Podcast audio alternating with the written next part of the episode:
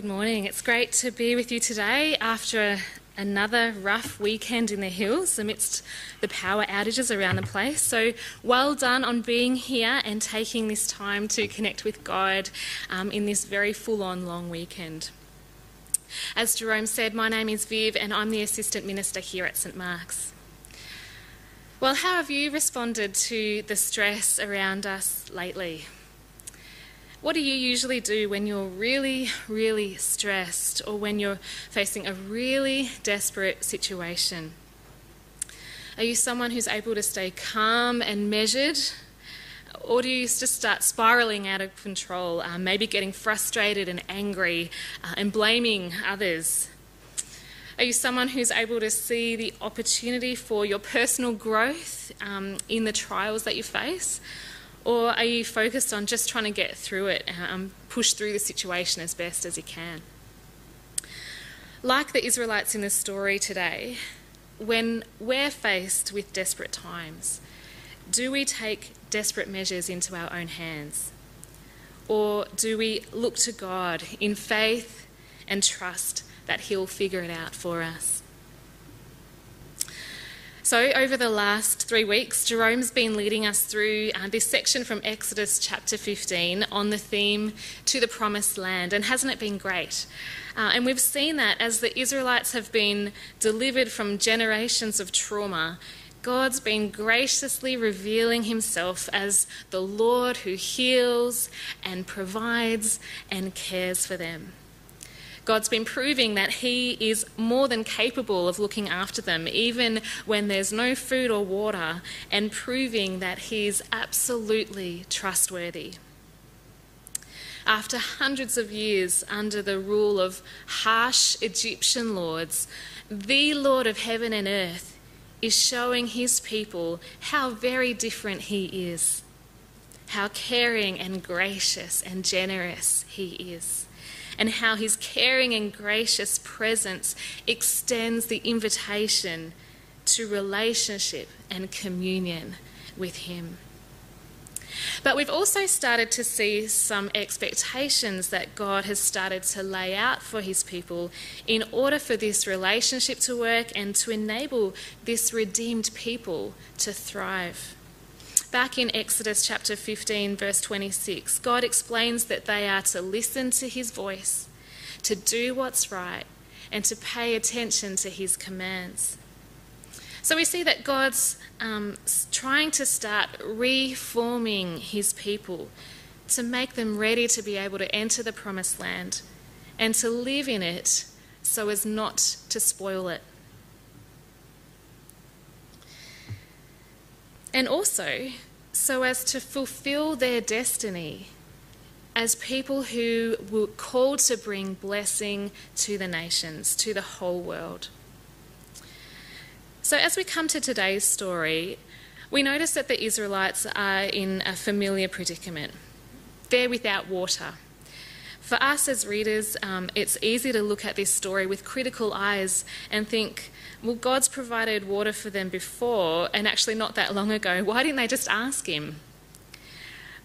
but if you've been in a hot, parched desert, even going an hour without water is actually really, really intense.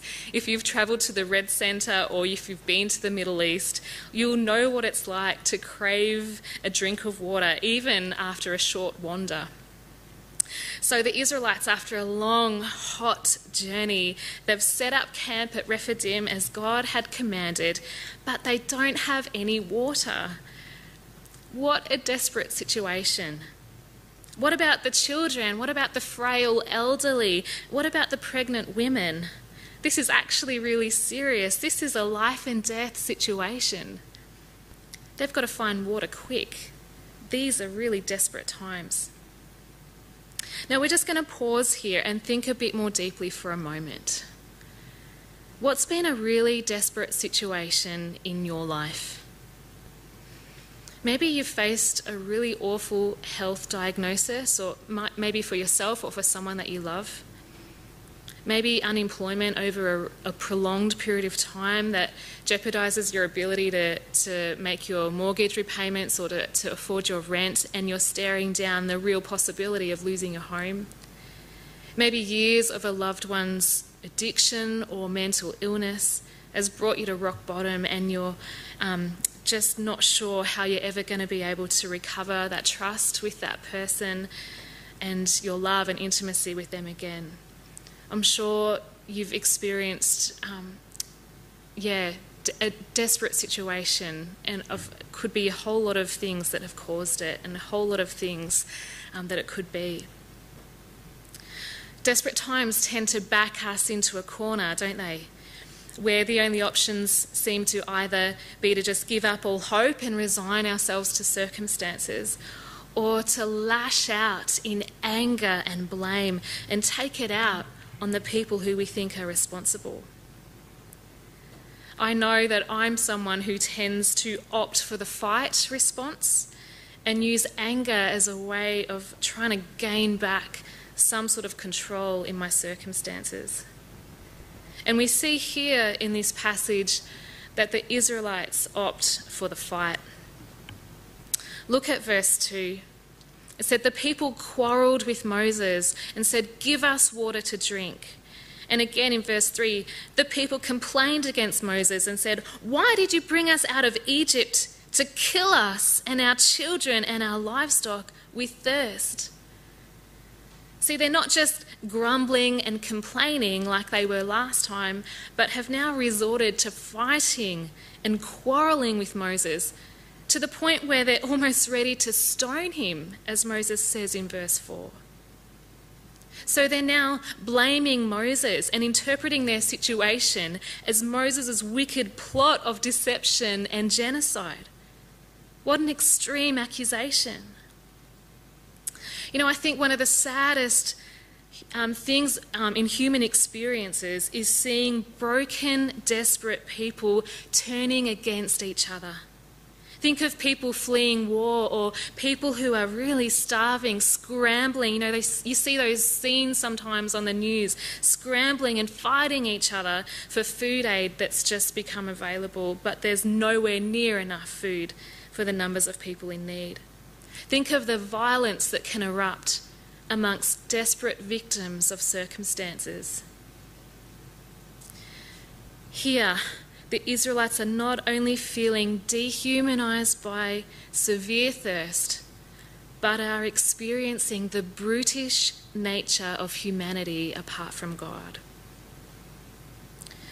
As they resort to anger and blame and verge on violence, their characters are disintegrating along with a dehumanizing of their souls. For years, they've been the victim of this sort of behaviour, but are now tempted to see it as their only solution. J.I. Packer, in his book Knowing God, he says that sin brutalises you and tears your soul to pieces. For the Israelites, desperate times called for desperate measures. Or did it? What was an alternative response that God was looking for? What could have been their other option? Look with me at the second half of verse 2. Moses said to them, Why do you quarrel with me? Why do you test the Lord? See, their quarreling, their fighting, their anger actually equated to testing the Lord. Well, how so? Firstly, they ought to have taken their complaint directly to God rather than lashing out at Moses. You see, God's been inviting them into communion with Him to learn the two way interaction with God that they were made for. Secondly, they didn't remember how God had miraculously provided for them only weeks earlier, nor acknowledge the goodness of God's lordship and care of them. Their worship had dried up a spiritual reality reflected in the physical circumstances of no water. I know that Jerome's been placing the emphasis on God's gracious revelation of himself to a broken people over these last couple of weeks. But we're now beginning to see the graciousness of God in calling forth a deepening level of trust and faith among his people. They've got to start standing on that revelation if they want to survive, and certainly if they want to flourish. As much as infants are adorable, we expect them to start growing and developing and learning, don't we? And as parents, we seek to nurture that development as best as we can. And the same goes for us.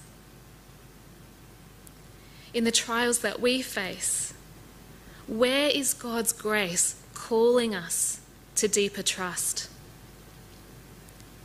How are we doing at going to God with it all first?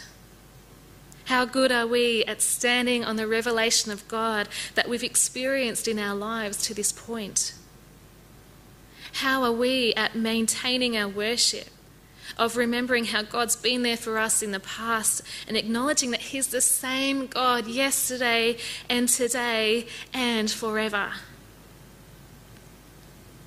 And then the other reason that their anger and their quarrelling was tantamount to testing God was because it was actually denying His very presence.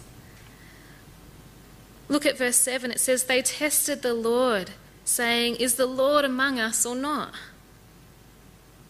Is God in this with us or not? God, are you really here with us in this dry, parched desert or not? God, are you really here with me in this struggle, in this suffering? In our anger and our blaming and our quarrelling, there's a dynamic at play that actually denies the presence of God. The presence of God who meets our need, the presence of God who makes a way, the presence of God who just wants us to turn to Him with all the worry and the fear and the frustration and the desperation that we're feeling the presence of God that's able to handle all the complexities and intensities of our emotions. This is a test for the people because God is longing for them to trust Him so completely and recognize that even all of their emotional experience can't exist in a healthy way apart from Him. And the same goes for us. Our souls can't exist or be healthy apart from Him. Because emotions separated from God only lead to the disintegration of our characters into mere brutism and the dehumanizing of our souls. And think about this in terms of the purposes and plans that God has for His people who are called to fill the earth and subdue it, to push back and overcome the intrusion of chaos, the intrusion of destruction and evil and injustice by the means of peace and love and faith. To work with God in reversing the fall, not perpetuating it. How can they do that and bear witness to the grace and peace of God if they're filled with anger and fighting with their leader? You see, God was testing them. It wasn't meant to be the other way around. And testing them to prepare them to be a people who step up to their calling of bringing God's blessing amidst the brokenness of the world and pointing people to the one, the only one, who makes that possible. Listen to Zechariah. In chapter 13, verse 9, he says, God speaking through Zechariah, and he says, I will refine them as one refines silver, and test them as gold is tested. They will call on my name, and I will answer them. I will say, They are my people, and they will say, The Lord is our God. You see, God is testing you to refine you so that you will be a living testimony to who God is. Let me just share a little bit of a story. A few weeks ago, um, we were successful in um, securing another rental property, and I was staring down another house move. this was going to be our eighth move in our 13 years of marriage, and for our twins, their fifth move in their 10 years of life. Now, in case you're not aware, moving house is one of the top five most stressful experiences in life, and we might have had some picked up some um, PTSD from our previous moves. Um, so we knew it was going to be stressful. Um, to add to the stress, uh, Jerome was working full time as our vicar, um, sorry, as our locum here, um, and the kids were meant to be doing their remote learning while school was still closed. Um, add to that, you know, um, some storms and power outages, both planned and unplanned, and it was a boiling pot for an emotional breakdown. um, I knew it wasn't going to be easy. Now, when I get stressed, I tend to get grumpy and prickly towards those around me. I like to use the analogy of a cactus. Um, and I become much more easily angered, and I know I can easily lash out. Does anyone else relate to that? um, so, as I thought about how I was going to get through these weeks, I asked for God's help, and I felt God just give me an incredible sense of calm. And He showed me how this was going to be an opportunity for me to do things differently and to keep moving away from my default reaction of anger and frustration. And seeing that perspective helped me be on my guard against anger in a way that I hadn't been in all um, my moves before. And rather than fall victim to circumstances through panic and anger, this perspective helped me grow as a person of peace and trust. And I might have been angry still, I might have been panicked, I might have had a few slip ups, but it wasn't, I felt like it was different. It wasn't as bad, it wasn't um, as intense as it was um, previously. I felt like I had come away, come a long way. So, too, I believe that in your desperation, just as God made water come gushing from that rock at Horeb, God wants to gift you with just what you need to walk this trial hand in hand with Him and grow as a person of peace who trusts in Him. Because here's what's really beautiful in this passage God doesn't quarrel or argue back with the Israelites, He doesn't rebuke them or highlight all the ways that he was hoping they'd respond. He doesn't try to prove he's right by spelling it out for them. No, he simply gives Moses an, ins- an instruction through which his providence can flow. God just quietly and gently gets on with what he intended to do for them anyway by providing them with water and securing their survival and their safety. Psalm 103, verse 10 says, He doesn't treat us as our sins deserve or repay us according to our iniquities. He doesn't treat us as our sins deserve. You see, when God's tested, no matter how or why, He'll always, always prove Himself faithful and trustworthy. Whether we step up in our tests or not, He will always be gracious and patient and gentle with us. He will always be someone who's safe to trust. Even if we spiral out, He never will. You know, we've been through an awful lot over these two years through the pandemic, lockdowns, isolation, storms, power outages, the exhaustion of home learning and working from home for a lot of us, the uncertainty of employment for some of us, and probably a whole lot more things in our own personal lives.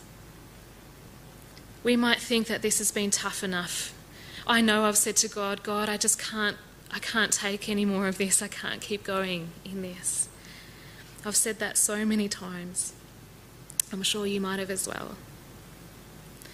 But like the Israelites, there's a lot of desert ahead and a lot of opportunity to grow as people who are ready for the promised land. Because what if things get worse or harder before they get better? with COVID in our city, with, with COVID just out um, in our city and likely in our community um, soon enough here in Emerald, there will be more people getting sick and unfortunately dying, even with vaccines. I'm not trying to induce fear or worry, but I'm trying to bring a spiritual perspective on the trials still ahead. With these sorts of challenges before us, many people might be tempted to wonder where the heck is God in all of this suffering and struggle? We might be tempted to doubt God's care of us, or we might feel like blaming Him and directing our anger towards Him. But perhaps in all that we've been through already, God's been preparing us to be a people who can bring peace and comfort to others in an experience of suffering that we haven't seen in Australia for generations. Perhaps God is testing us to ready us for what He's calling us to step up into in the months and maybe even years ahead. To be people who trust Him no matter what and whose hearts rest in Him despite whatever is spiraling out around us. And to be a people whose trust and worship of God brings God's undefeatable peace into our panic stricken and hurting world. Because we know that whatever comes, God is still God. We are His people and He is our God. Desperate times don't call for desperate measures, they call for trust in the Lord our God, who always proves Himself faithful.